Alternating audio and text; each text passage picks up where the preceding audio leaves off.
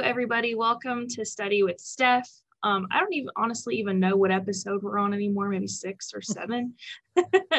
But I am talking about video systems today. With me is Carl Rosenberg.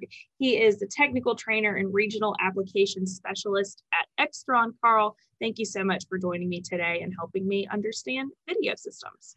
Very good. Well, thank you for having me. I was excited to hear about this. Anytime I can educate people and, do anything to further your education in the world of video, I love doing that. So as I was explaining to you before, I've been a teacher for quite a long time, and, training for Extron and training and education is near to my heart, which is why I like working for Extron. So it is great and a pleasure to be able to also help train you. Yes. All right. Yeah. You told me you had a little presentation ready, which I always love in these. Well, I'll tell you. So one of the things that happens when people approach me about training with video, and you held up the book, which everybody might have not have seen. Oh, yeah. The book is big. You're right. And the book I had was years ago, and I'm sure it's a little different now, but there's some of the pieces and parts that are absolutely the same. Right. And one of the things I was going to do was kind of walk you through some of the prep, or what I refer to as the video glue of the industry, as we go through that. So yeah, I'll begin to share my screen. Something I'll let you know, Steph, as we begin this is, in the training world that I do, I try to have conversations. Ask me lots of questions. Okay. I always try to say it's not a webinar, it's a conversation. If you want to learn how to change the battery in your car key, you go to YouTube. But if you want to learn about philosophy, you have a conversation, and it's a little bit of a different environment. And so, yeah, we'll chat back and forth as we do this. Sounds good. I'll be able to show you some of the pieces and parts. So let me move this over here, get my sort of Zoom studio prepared, as I always like to say. There we are. And you should be able to see something that says Study with Steph. Is that correct? Yes, 100%. Wonderful. And there I am. And, obviously Steph had kind of pre-introduced me earlier. So Carl Rosenberg, been in the business about 32 years, did a lot of rental staging, some rock concerts. And then I went to work for Digital Projection for a while, doing some of the research and development for the video projectors, which Steph and I are going to talk about. And then about the last 20 years, I've been working for Extron as a technical trainer. So something I always start off with, Steph, is this slide that you should be able to see right now. So this is a picture of my father. He's an intercultural relations teacher, and he spoke 6 languages fluently. And the reason I'm bringing this up for AV people in general is, you'll notice there's no digital technology in here. There's no PowerPoint. He had to show every slide simultaneously, was my inside joke. And the idea here is that he had to train some people. By the way, for the audio folks who are watching, it's an SM57 microphone gaff taped to his chest. Remember, there's no wireless microphones back there. All right. So he spoke... That's right, see? So he spoke 6 languages, and he would set this event up and teach people around the world, and I would help him. So when you were at with your family at Disneyland or Disney World doing something, I was helping him do this. Something important he taught me, Steph. Can you read this? If you don't know, ask. Very good. And one of the things I'm so proud of you about doing is you are asking for assistance in the world of AV. So that's good. My father would be proud of you. I'm proud of you. And I think this is a great opportunity to sort of look into the world of AV and the glue. So I'm going to ask you a question. Okay. I'm going to prep you right now. What type of job did my father have? He was an intercultural relations teacher. Very good. You get the bell. So Ooh, a bell sound. Of course you get the bell. Yeah. Now, when you look at the list here, right away, you're like, magician, chef, fashion model. Okay, maybe my father was that. But you'll notice that a lot of the questions that you might get in the CTS, as long as you know a little bit of the nomenclature, it'll help you. So let's take a look at some things right away. Some rooms. So taking the CTS class, again, I'm very proud of you, is kind of like taking the glue of the industry test. You need all the glue in the pieces. So you look at a room like this, Steph, and there's some TVs and there's some this and that, but what's the glue holding it together? That's kind of why I love working for Extron, is we're kind of the glue, and training is the glue for stuff like this. And as you look through some of these rooms, you'll really notice that it's the video glue that holds everything together. And it is a little bit of a mystical world. And something I'm going to tell you right now, guess what you're going to become? A video plumber. Write that down. A video plumber. Video plumber. All right, writing it down. All right. So Carl's going to teach you to be a video plumber. And make sure you're taking notes, by the way. A little piece of paper and a pencil. Sometimes I teach classes to younger college students. I say, everybody take out a piece of paper and a pencil, and they all look at me like I'm speaking French. What is this piece of paper and pencil you speak of, Mr. Rosenberg? Yeah, so you're a video plumber. So Steph, depending on the pipe you have, you can either send more data or less data down it. That's the trick to video. That's really it. And that's the technologies I teach. So this room looks amazing. You know, it's got a big video wall in it, touch panel, but they might want more information on their screens. So they're going to use a bigger pipe, all right? And I teach all these technologies for Extron, and it's fascinating that some people just kind of forget. That's all that's going on here. So anything you can do to immerse yourself in the pipe or the video plumbing, you should do that. All right. Now, I know it's a little bit hard now, Steph. You can't walk into these rooms as much, I'm sure, at the moment. But anything you can do to sort of touchy-feel, I always refer to this as a technology petting zoo. You know, anything that you can go in and, you know, use all this equipment will help you. So write this down. There are 4 ways to do AV, specifically V, in 2021. 4 ways. You can run a cable. What a concept. You can use twisted pair. You can use HDMI, fiber optics. But running cables are uncompressed video. All right, for the most part. Number 2 is doing something called wireless. You've probably heard of this. Wireless AV. There's a wide variety of products that you can run wireless video. Well, the problem is, Steph, when you do that, things are compressed. All right, and you lose resolution, you might lose color, you might lose refresh rate. And I remember from watching one of your other videos, one of my friends taught you what refresh rate is. It's how many pictures are drawn per second on the screen. Yes. With wireless technology, you can't have high refresh, all right? And then there's this thing called streaming, number 3. Streaming has been around for a long time. It's not new, and it's the idea that we're taking audio and video and it's leaving the building and going somewhere else. A great example is what you and I are doing right now. We are Zooming, and my audio and video, you can hear me, and it's coming the other way. Now, Steph, what's the most important thing with this Zoom conference right now, this conversation? Would you say it's the video or it's the audio? What's the most important? I would say it's the audio, because you are correct. If I could still hear you, you could still teach me. But if I couldn't, then when we were just looking at each other, there wouldn't be you're correct. Much else you'd be able to do. Right.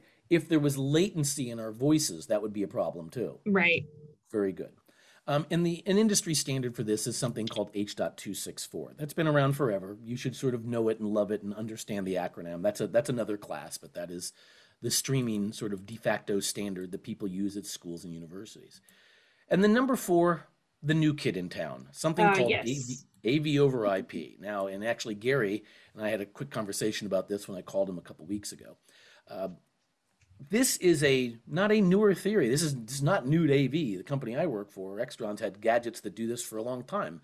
But people are now just kind of getting into it. The theory here, Steph, is that there's not a traditional uncompressed video switcher. It's a network switch. Okay. Now, the reason people like this also adds, people always ask me, what's the difference between streaming and AV over IP? AV over IP is all usually local. One room, maybe one building, one auditorium. Streaming is leaving the building. You and I are streaming now. We're not doing AV over IP. The other thing that happens with AV over IP is there's always control involved. Touch panels, stuff like that, all right? Always control. So those are the 4 ways to do video plumbing, Steph. And if you pick one, it helps. So when people ask you questions, they're like, well, what do you want to do here? Well, I really want to run a cable because I need to make sure I can critically see the images. Okay, we're going to do that. Well, I might want to do wireless. Well, if you do that, you might lose some frame rate. Probably not great for a film studio or a video application. Mm-hmm. All right, little quick history of some video stuff for you. A lot of these things will certainly be, you know, in the CTS. Is one of the things that we have in our world, Steph, is we don't have a lot of standards. We are the industry of specifications. You've probably heard that a lot. It's true. There are some standards, good old NTSC and PAL and SECAM, these things we used to use in the past, and ATSC, in essence, high definition video, all right? And nobody has a CRT television anymore. I mean, holy smokes, it looks like an antiquated thing. If you went into a hotel room and saw one of those, you'd gasp, like, oh my gosh, what an old hotel this is. Yeah, check out. You're about right, absolutely. Well, the nice thing about, you know, where we're headed is when HDTV, there's some easy aspects of this. You get a bigger aspect ratio, which makes things look more lifelike. Somebody will always tell you, and I will tell you, your eyes are left and right of each other. So we see in wide aspect ratio. This is another reason why it just looks better for humans. And of course, there's more resolution. So this is all good. And you may get questions of the different aspect ratios on the test and what they are. And they're usually a reference or a ratio. And, you know, like a 4:3 aspect ratio is 1.33 times something of whatever the width is. And then the other ones are like 1.78 and on we go, based on the width of the screen. But the fan favorites are 4:3 and 16:9. All right. So some more history. When sort of AV, when I first started, we were doing a lot of what is called RGBHV. This is analog, all right? And it was the kind of the best way to make video signals. It was completely decoded. Now, write this word down, decoded. Okay. The reason for that is you'll notice even in history, we've been using encoding. We still say this today all the time, even in AV over IP. We have an encoder and we have a decoder. We have a decoder, we have an encoder. And when you're using those words, there's history to it. The theory was all beautiful video signals coming out of computers were RGBHV with the horizontal and vertical sync. And then the broadcast standards used usually 3-wire technology, some sort of a component broadcast standard, all right? And then, well, wait a minute, Steph, we need to get this signal to your house. We can't run 5 gigantic cables, and don't forget there's going to be left and right audio as well. Yeah. So what do? We'll encode it to RF. And so now we've got, talk about video plumbing, we have 50 channels of television all running down one pipe. All right, so now Steph, what do you think will look better? One video signal that's running down 5 wires or 300 video signals running down one? Probably the first one. That's running correct. Down 5. Well done. Yeah, it's the more decoding you do, the better off it is. And this is also the essence of streaming. You know, we have to encode and decode and encode and decode, and eventually you're kind of throwing everything away. And, you know, no wonder the images don't always look so great when you know, look on the internet or YouTube or whatever. So encoding and decoding is kind of the key to all of this.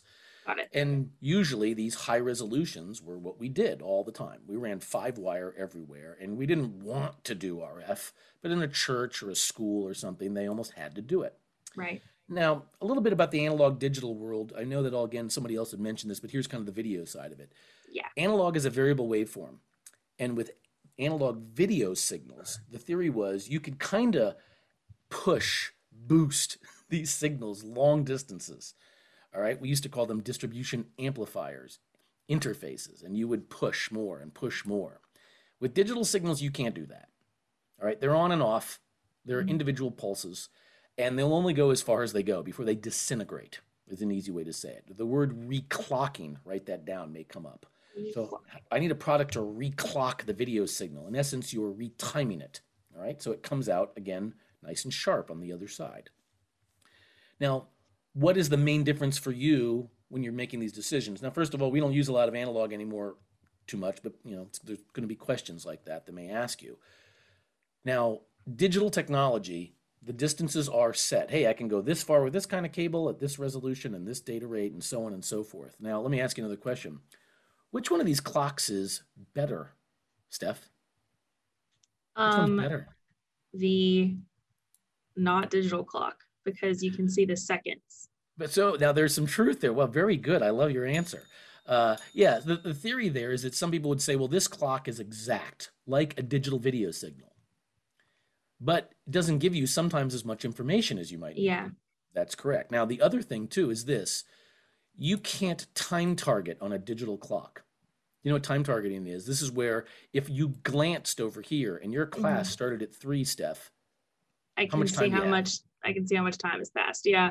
Very good. And you can't do that. I don't know if you've known this, but in airports, they were putting digital clocks everywhere and people were missing their planes because if it's 12:38 and my plane leaves at 1, I have to do math. So and then suddenly all the digital clocks disappeared and they started putting analog clocks back up. It's a fact that they have a lot of analog clocks in universities and schools for the same reason. It's kind of the same thing with digital. All right. Good. Some other things that you may hear on the test or people talk to you about is the word bandwidth. I have high bandwidth, I have low bandwidth. And the word data rate. So bandwidth is an antiquated way to say things. Write it down, but we don't say things have high bandwidth, low bandwidth. Now I know that my audio people will, you know, do a little bit of a different dance, but we talk data rate, data rate. It's all about data rate. Okay. Now, in the old days, we used to say things, Steph, were like, wow, we have 150 megahertz and 300 megahertz and 450 megahertz at minus 3 dB. All these switchers we make, wow, look at all that. Well, I mean, this is almost embarrassing that, you know, nowadays we are talking incredibly high data rates, not megahertz. We're talking, you know, gigabits. Okay. I'm going to give you three numbers that when I teach people, I always make sure they leave my classes and kind of understand. Okay. Number one, 10 gigabits. This is about the data rate coming out of a standard computer, Steph. So if you walked into a classroom or a boardroom with a kind of a regular laptop, let's say, what's coming out of it on the HDMI uncompressed connector is about 10 gigabits. You've heard of 1080p 60, 4K 30. That is the resolution followed by the refresh. All right. Okay. So standard classrooms and boardrooms. When the HDMI signals go up to the newer versions like 2.0, all right, the data rate changes because you can now spit out 4K 60, not 4K 30. That's twice as many frames. So the data rate goes up. And that number I want you to write down is 18. So the first number I gave you was 10. The second one was 18. And then eventually, one day down the road, somebody may say to you, I've got some sort of an 8K signal or maybe some sort of 4K signal that's running at, you know, 120 pictures per second. That's a pretty high data rate. It's almost 8K. And that number would be just under 50. Let's just say, you know, 47, 48, something around there. Right?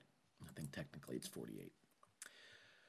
So those three things are important for you because it's the essence of all encoding and decoding. So Steph, if you were to want, somebody said to you, I need to stream a 10 gigabit laptop down to, you know, Zoom or something like that. Well, you know, we can't do 10 gigabits downstream. You know, so the pipe would have to be smaller. So now you're compressing the signal. And so as long as you understand that based on the design you might be doing, that's three different rooms. So these are usually college classrooms and boardrooms or learning spaces. These are usually medical applications. And this whole 8K thing, you know, 47 to 50 gigabits, you know, that's usually medical and military stuff. Right. And so everything we do now, we talk data rate. And as long as you know the resolution and as long as you know the refresh rate, and you ask a couple more questions, you can always figure this out. So it's pretty easy to do. The thing that does make it difficult, I can understand, is each HDMI connection has its own data rate specification. They don't make it easy for you, do they? No. No. So when you see those things. So here's a question for you. So we're going to practice as we go along, Steph. Okay. All right. What uncompressed data rate switcher might you need for maybe a classroom in a university? So somebody calls you up and says, Steph, I'm trying to design a system. We just walk in with a bunch of HDMI cables and we plug them into a switcher onto a screen. What might you use? The 10 gigabit. Well done. There's your angel music. Oh, thank you. You're welcome. Steph, welcome to the world of data rate. Now you understand. Yeah, it's true. So the theory here is that you're not making, I mean, 100 meg, nobody does that anymore. Right. You know, and 3G is kind of a broadcast thing. And so somebody would then say, well, I want to stream it, Steph, somewhere else. Okay, well, we're going to take your 10 gigabit signal and I'm going to run it through a, you know, magic box, and we're going to stream it at a lower data rate onto the internet. Okay. That's how that all works. Good. Well done. So let's talk about some video signal characteristics, HDMI, for example, and all these cables you might buy, all right, or somebody might ask you about. Most of the things that you purchase, all right, are boxes that do digital bit streams. Write that down, digital bit streams. It is uncompressed digital bit streams.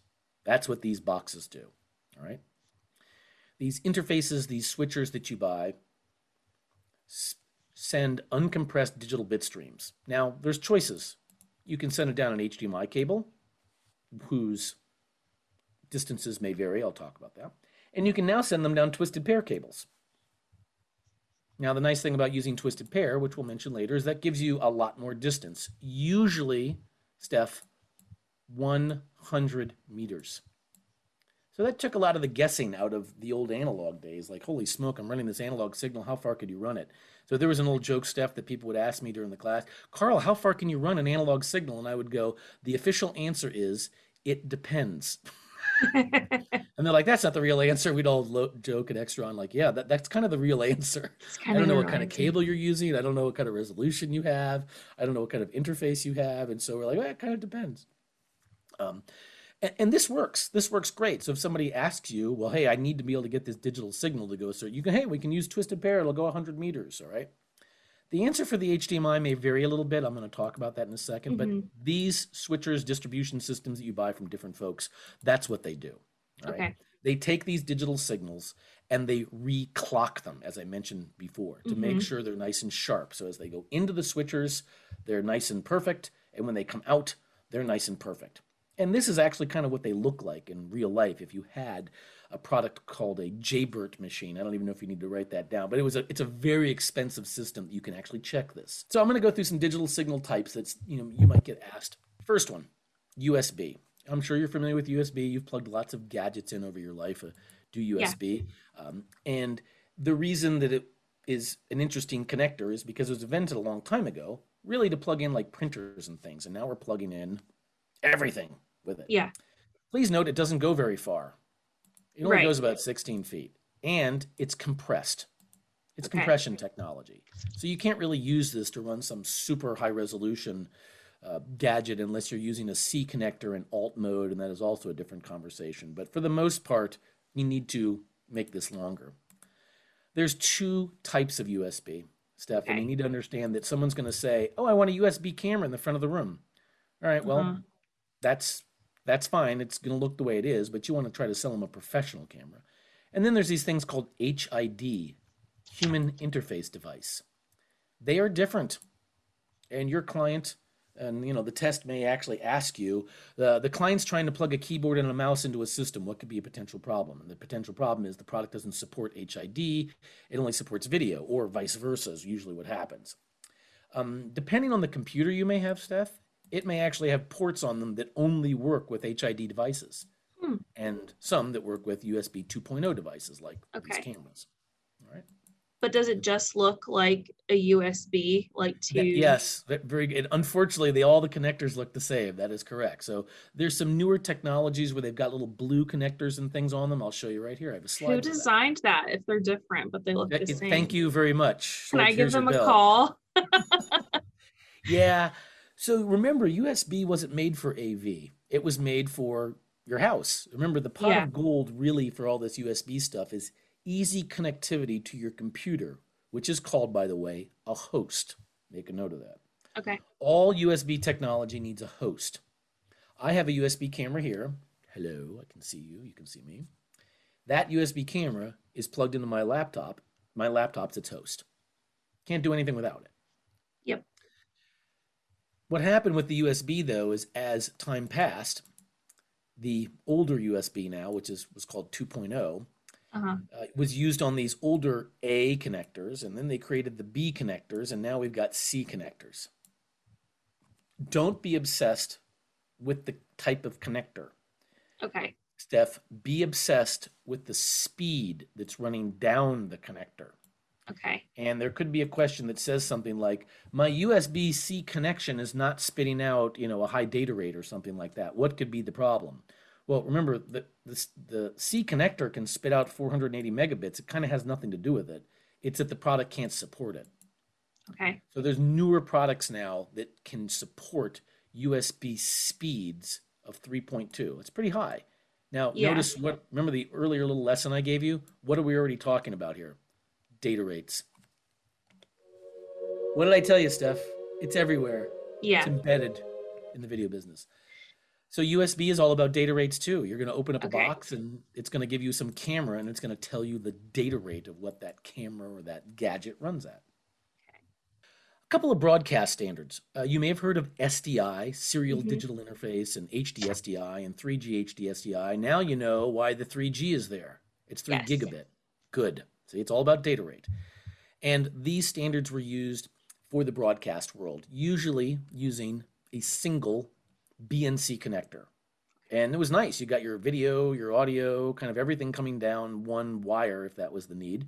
And it would come out the other side, usually the video side of it. And it got bigger, faster, stronger. This was low resolution. And then 3G HD SDI was higher resolution, up to about 3 gigabits. You'll also notice, just for the record, it's actually 2.97, but we rounded it up to 3 because nobody wanted to call it 2.97 gigabits, you know, and all of the price. So, you know, there is a little bit of, right. There's also a newer technology out now, which somebody could ask you, called NDI. Do you know what that is? I've heard of it, but I would be lying if I told you. That's okay. What it was. Network device interface. Write that down. Okay. Network device interface. A company called NewTek developed it, and it is a very interesting way that you can plug in modern day video broadcast equipment, and they all communicate with each other through a network. It's like a little baby AV over IP system for broadcast. That's an easy way to write it down, Steph. Okay. So like baby AV over IP system for broadcast equipment. Broadcast only. The nice thing about it is it's technology kind of agnostic. You can plug in different people's products and they all work together. TriCaster, Yamaha, whatever the application might be. So it like makes systems like interoperable. Very good. Interoperability. Okay. That's like another big industry buzzword for you. Here's your clapping for using that word. Well done. Yes. You know, and a lot of the HDBaseT stuff I'll talk about later. And streaming, H.264 is a interoperability. You know, you could buy one of my pieces of equipment, plug it into somebody else's. It's all H.264. It all works. Good. So sort of the grandfather, grandmother of video signals is this thing called TMDS. This will undoubtedly be somewhere on the test when you're taking it. Transition Minimized Differential Signaling. And I would have you write that acronym down if you don't know it. I apologize about the acronym overload. It's like drinking from a fire hose, isn't it? Yeah. Yeah. No way around that. Transition Minimized Differential Signaling was developed a long time ago with, you know, its cousin, sort of LVDS, this low voltage differential signaling. But this is what we use. And most of these modern day signals still use it. Developed a long time ago for high speed, uncompressed digital transport, in essence. All right, there's that data transmission, data rate. It is used by HDMI and DVI. That would be something that there could be a test question about. Okay. And depending on how many links you have, or some people call them lanes, in these systems, you can run more data. All right? But it's uncompressed. That's why DVI and HDMI use it. DVI, wonderful connector, so to speak, that was, you know, made a long time ago. This was actually kind of a great thing. Hey, it actually screwed in, it was held on, you know, it was digital, wasn't held in by friction. The issue with this is it didn't always support audio, and it didn't always support HDCP. And so this connector kind of fell off the wayside. Some military people and medical people used it all the time. The schools thought it was the greatest thing ever, and it all fell apart. HDMI, high definition multimedia interface, been out for a long time as well, and its big claim to fame was it can do the video uncompressed, it can do audio, it has HDCP compliancy for copyright protection, and it can do something. Do you know what CEC is? Mm-mm. Consumer Electronics Control. Please write that down. Okay. CEC is an application where you can actually use this one cable to turn other things on and off. Prime example. Have you ever turned on a Blu-ray player and it turned on your TV? Have you ever turned on an Xbox or a PlayStation and it also turned on your TV? Yes. That's using CEC. So as a gamer and an esports enthusiast here at my house, if I hold down my PlayStation button on my remote, it turns on my PlayStation and turns on the television. There you have it. DVI can't do that, which right away made HDMI the new player in town. And for the audiophiles watching this or listening, it does all sorts of great audio stuff. Good. The connectors, all sorts of vast. And this is one of the things I mentioned to you before. The issue with HDMI was as the cable stuff got longer, the problem was that cliff would not always show up on the screen. And so it would be quite clear what would happen. You'd get no image, right? They refer to this in the business. I'll back up a little bit so I can draw something. Whoops. They refer to this as the digital cliff effect. So here is sort of a distance chart, you know, this is a long distance of feet. What would happen to these digital signals is they'd be good, good, good, good, good, and then we'd get to a distance, whatever distance that was, and they would fall off. There'd be nothing. Okay. Correct. In the analog world, Steph, you'd start with the signal nice and good, and it would just kind of slowly dwindle. Right. But it would be there at, you know, a million feet away or something, right? And so that's an easy way to troubleshoot digital signals. And so again, there could be test questions that say, client added a 100-foot HDMI cable to a room. What could be the problem? Well, you can't run those signals without some sort of special extra sauce built into the cable. So the answer would be that like the cable would be too long and very good. Can't run a signal. Okay. I will tell you honestly, when people now ask me, Carl, how far can you run an HDMI digital cable? And my answer is as short as possible. Right. Because of the same problem. I've got lots of stories where a school, somebody installed a very short cable in a wall plate at a university. Somebody lost the cable, and then somebody just went out to, you know, Circuit City or wherever and bought a new cable for low money and plugged like a 300-foot cable in or something ridiculous. And they're wondering like, why can't I get any images on the screen? You know, can't happen. Now, this is a chart that I just want you to see that I don't need you to read, but I need you to have an epiphany. The epiphany is these cables and HDMI are getting so different. There's the standard speed, there's the high speed, there's premium speed, and now there is ultra speed. Everything just gets bigger, faster, and stronger. And what you just need to understand from this graphic, and not to read it, is the data rates over here just get higher and higher and higher. Okay. But when you buy cables, you don't buy them via on some bandwidth specification. You buy them on a data rate specification. Write that down, because that is something that people are going to ask all the time, and certainly would be a question somebody would ask you. Now, what allows you to run these uncompressed video signals down twisted pair cable? So this was invented a while back, HDBaseT. You've probably heard of this. And this technology is in a lot of people's equipment. And the main thing you need to understand is this is not networking. And this is uncompressed. It is an uncompressed technology that is not networked. The thing that's confusing, Steph, is it uses Ethernet cables or RJ5 connectors. So when people see this, they go, oh, I can plug this into a network? You can't.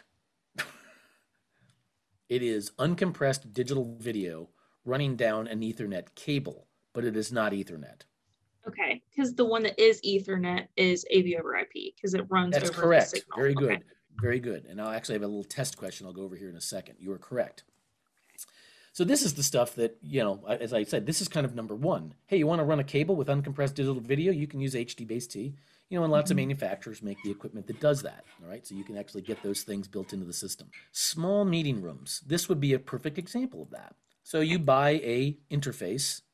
You would run a twisted pair cable, and then you'd run the HDMI shorter distances. Now, Steph, this is a great example of this. This is the HDBaseT technology that is embedded in these boxes, all right?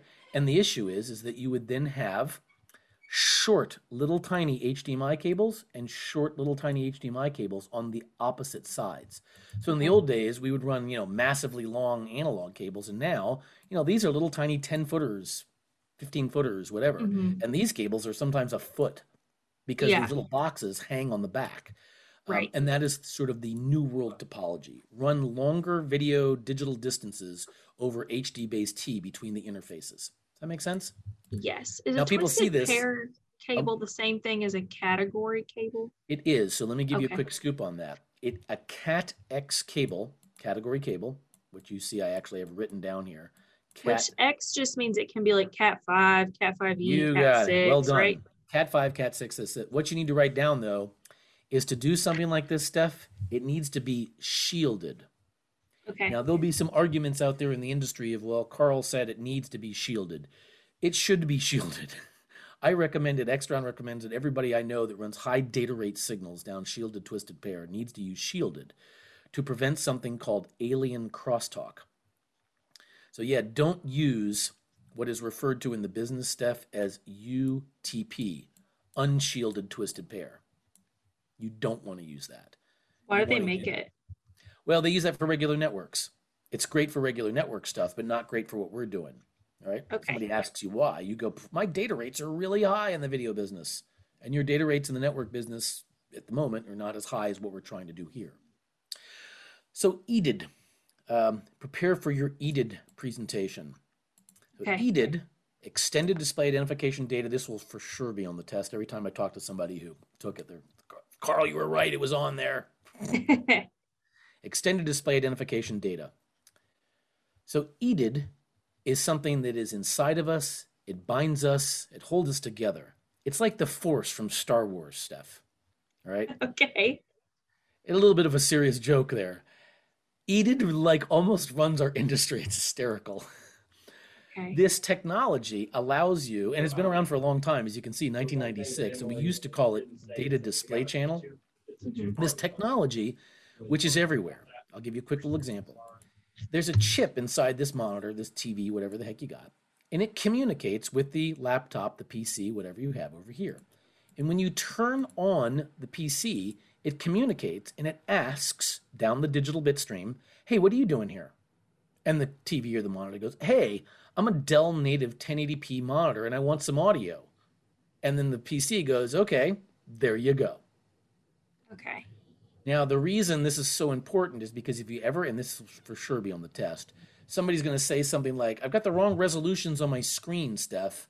Mm-hmm. You know, why am I not getting 1080p or why am I not? EDID is responsible for resolution, desired resolution.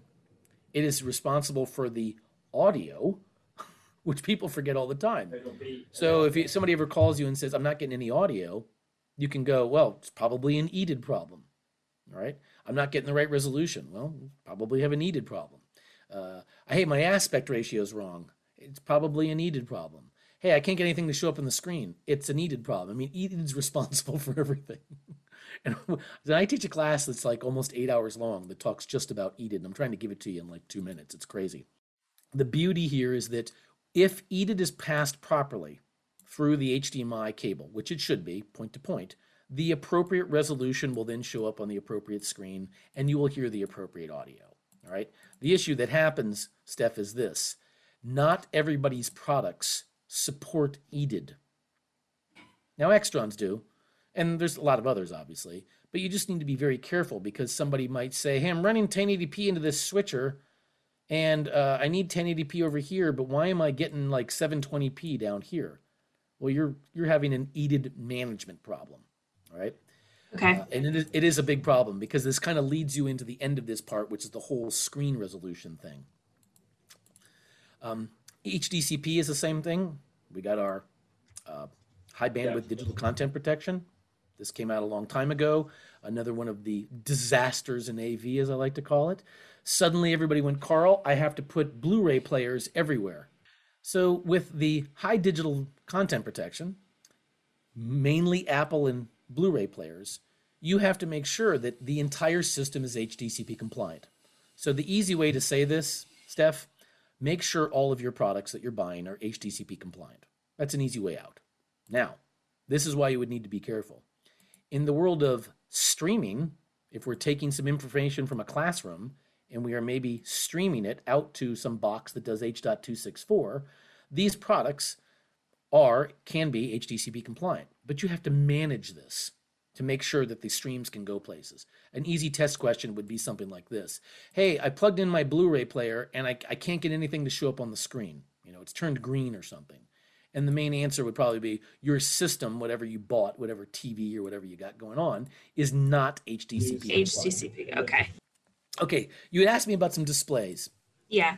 So these new displays that are out here have new technologies in them. Some of them, not new, but they have different light technology. You've heard of laser projectors? All right, so what's in these projectors? Well, they're still using LCD and DLP engines, Steph. So the engines are still the same, all right? The difference is the light source is not a xenon bulb or a metal halide bulb. It's a laser, just like in the movies. Now, don't get crazy. It's not like a burning red, green, blue. Everybody thinks it's like some burning. It's a blue laser that runs through dichroic mirrors. And those mirrors turn the light into the three different colors. These new laser projectors are great, mainly because they can last for 10 years and they never get dim. It's a little bit of an added cost, but it does work. All right. Organic LED, or OLED, is a little bit different because the actual pixels are the light source themselves. That's why these TVs, these OLED TVs, are so thin and why they have such good black levels. All right, they're still a little expensive, but they're great for image quality. They give you all of the colors, 10 bit, billions of colors. It's great, all right? LCD is out there, and it's been around there for a long time. Different video projectors. The only thing here to remember is when you're buying an LCD product, don't worry so much about the LCD. That's what makes the image. Be worried about what is the backlight. What's the backlight? Correct. Because now, you've heard of an LCD, LED. I mean, there's a whole, which I'm going to show you a picture. So an LED is just an LCD, but it's backlit by LED lights, right? You got it. That's exactly it. Okay. These products all do a very similar thing. Okay. They're using LCDs, but now there's an LED bulb in the back. All right. And these LED TVs have lots of little tiny bulbs. They'll try to draw a bunch of dots all over it. And it's a very uniform kind of white. The colors are better. It's more uniform. In the past, there were literally like fluorescent bulbs in the back. Okay. OLED is that same thing I told you, organic LED. They're very thin. The images are incredibly crisp. You know, the black levels are incredible. If you're a movie buff, that's the kind of stuff you should watch or buy if you can afford it. You may have seen some pictures of some screens coming up out of floors and things. Okay. Now, I'm kind of a believer that I think the future of some of the AV industry might actually involve this, where Steph, 6-7 years from now, you and I are going to install a classroom. You and I would walk in with what appears to be a big carpet on our shoulders, and we would, in essence, roll the carpet up on the screen and like staple it to the wall. And I mean, not actually, but that's pretty much what's going to happen.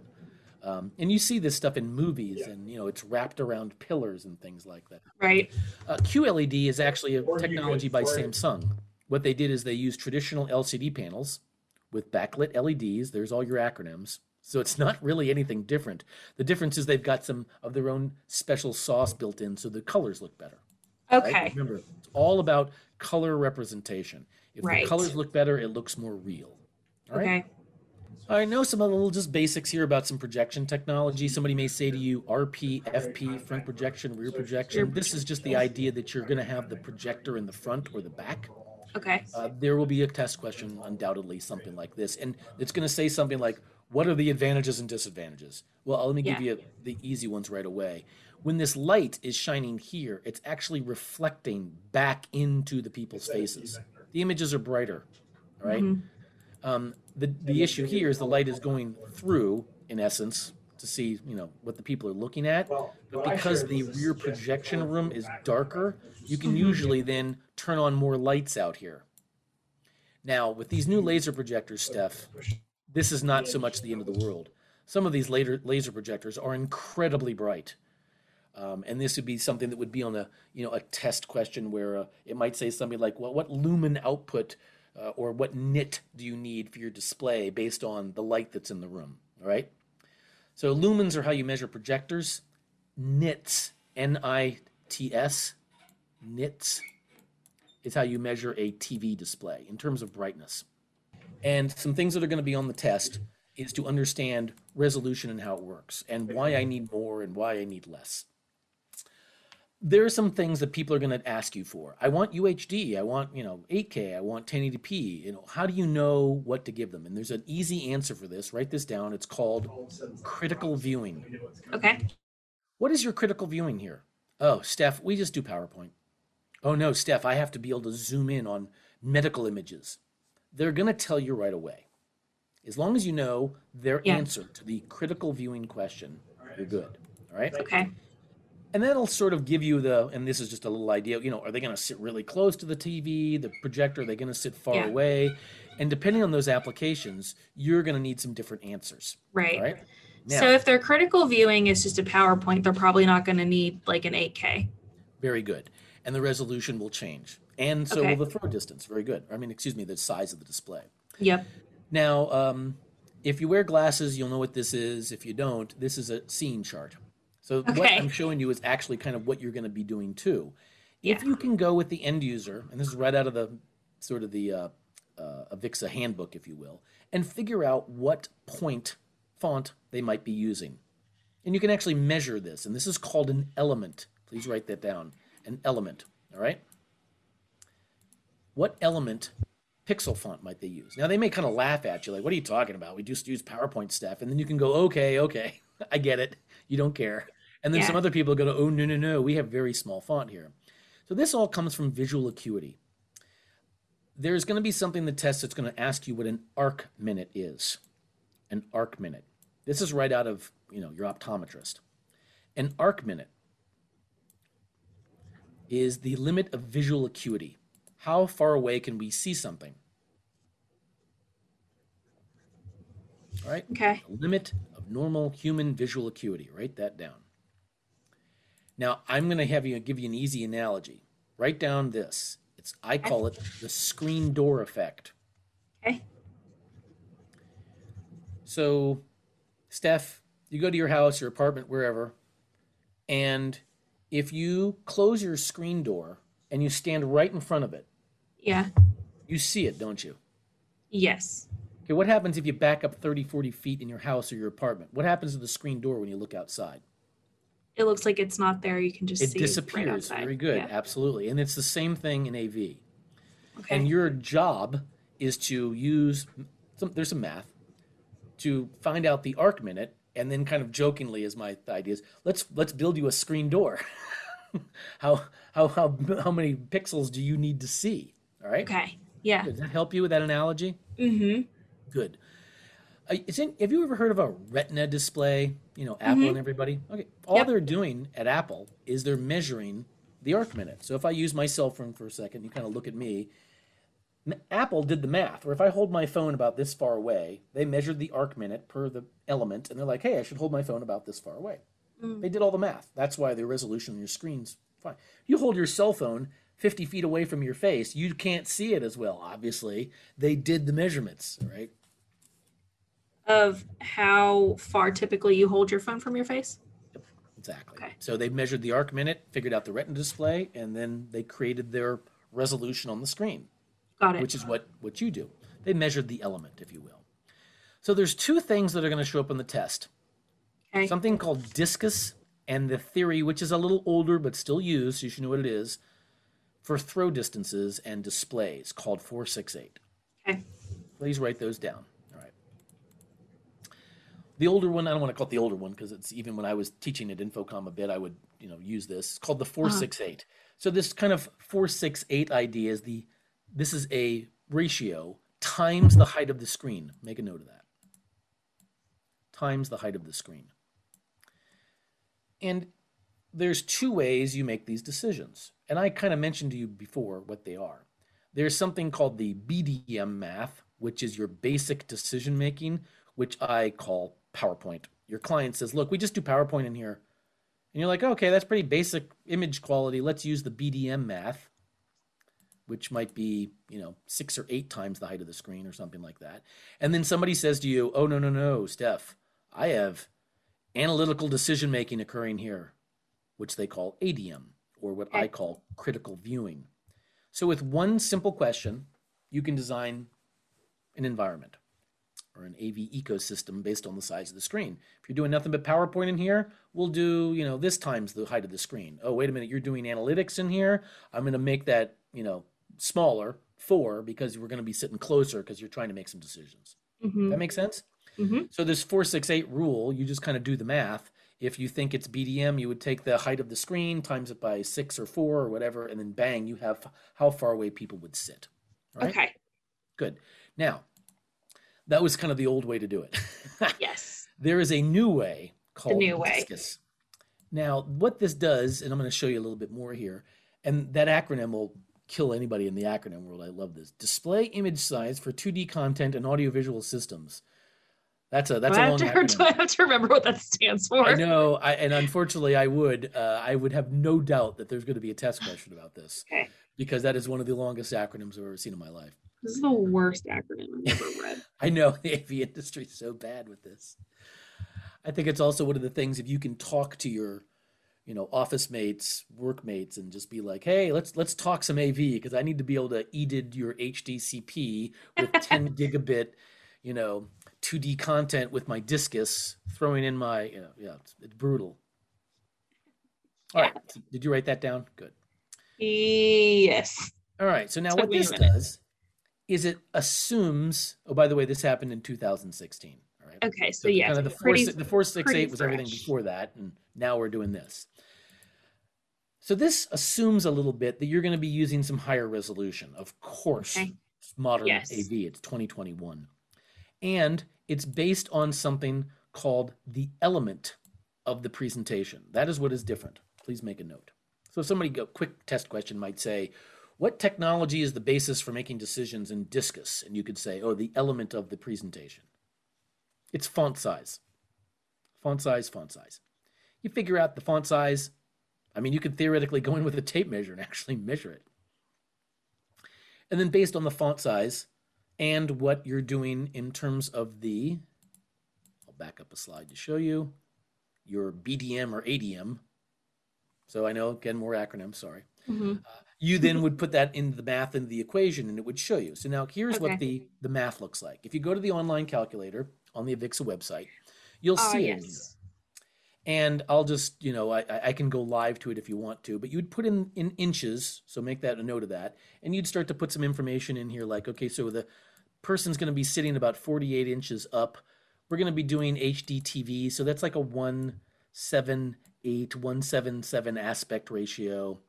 And then you would start to put in the image height, again, in inches, you know, 60, and then the element.